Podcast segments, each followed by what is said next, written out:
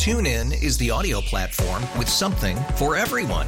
News. In order to secure convictions in a court of law, it is essential that we conclusively. Sports. Got clock at four. Doncic. The step back three. You bet. Music. You set my world on fire. Yes. And even podcasts. Whatever you love, hear it right here on TuneIn. Go to tunein.com or download the TuneIn app to start listening. It's better over here. After investing billions to light up our network, T Mobile is America's largest 5G network.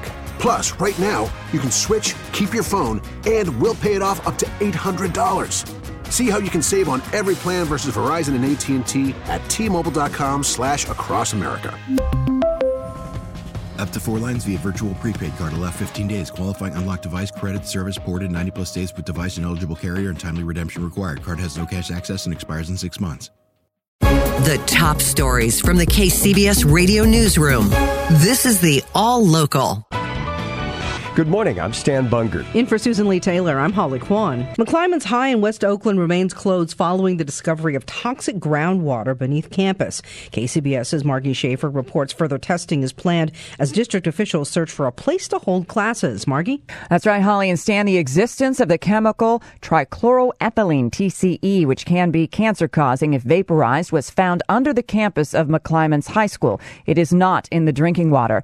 The district tested soil around the site of a removed fuel tank, which heated a swimming pool, and learned of the sample results last week. The school is closed out of an abundance of care, says Oakland City Councilwoman Lynette Gibson McElhaney. The goal is to have a plan in place so that they can resume instruction by Monday. We are fairly certain they will not be able to return to the campus by Monday just because of the testing. The faith community offered to make their churches available. The Ed Code will not allow them to, to use um, those church facilities, which is a bit disappointing.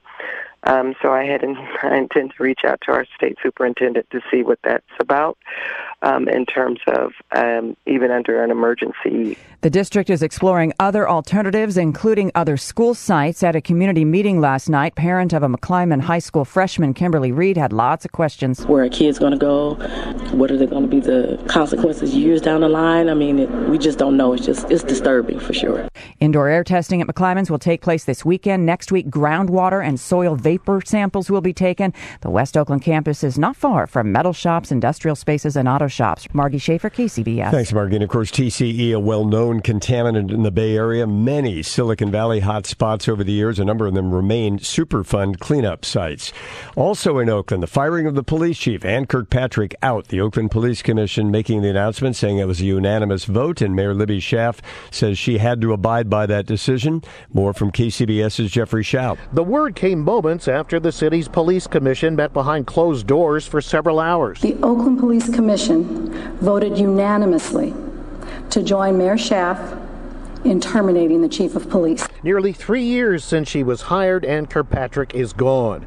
Mayor Libby Schaaf told reporters the decision was initiated by commission members. It's my duty as the mayor to recognize the role and authority of this commission and also to recognize when the trust between the police commission and the police chief has become irrevocably broken. Commission members and the chief have had a contentious relationship. Mayor Schaaf has had issues with the chief, and so has a special court appointed monitor who oversees the department. Robert Warshaw reported that officers were using force without reporting it, cops weren't turning on their body worn cameras, and critical goals weren't being met. Police Commission Chair Regina Jackson. We want uh, a new chief to build community trust. At Oakland City Hall, Jeffrey Schaub, KCBS. Meanwhile, the president of the Oakland Police Officers Union is disappointed in the move, saying City Hall isn't supporting the department and questions how the mayor and the commission expects to find anyone in a nationwide search who wants to come to Oakland.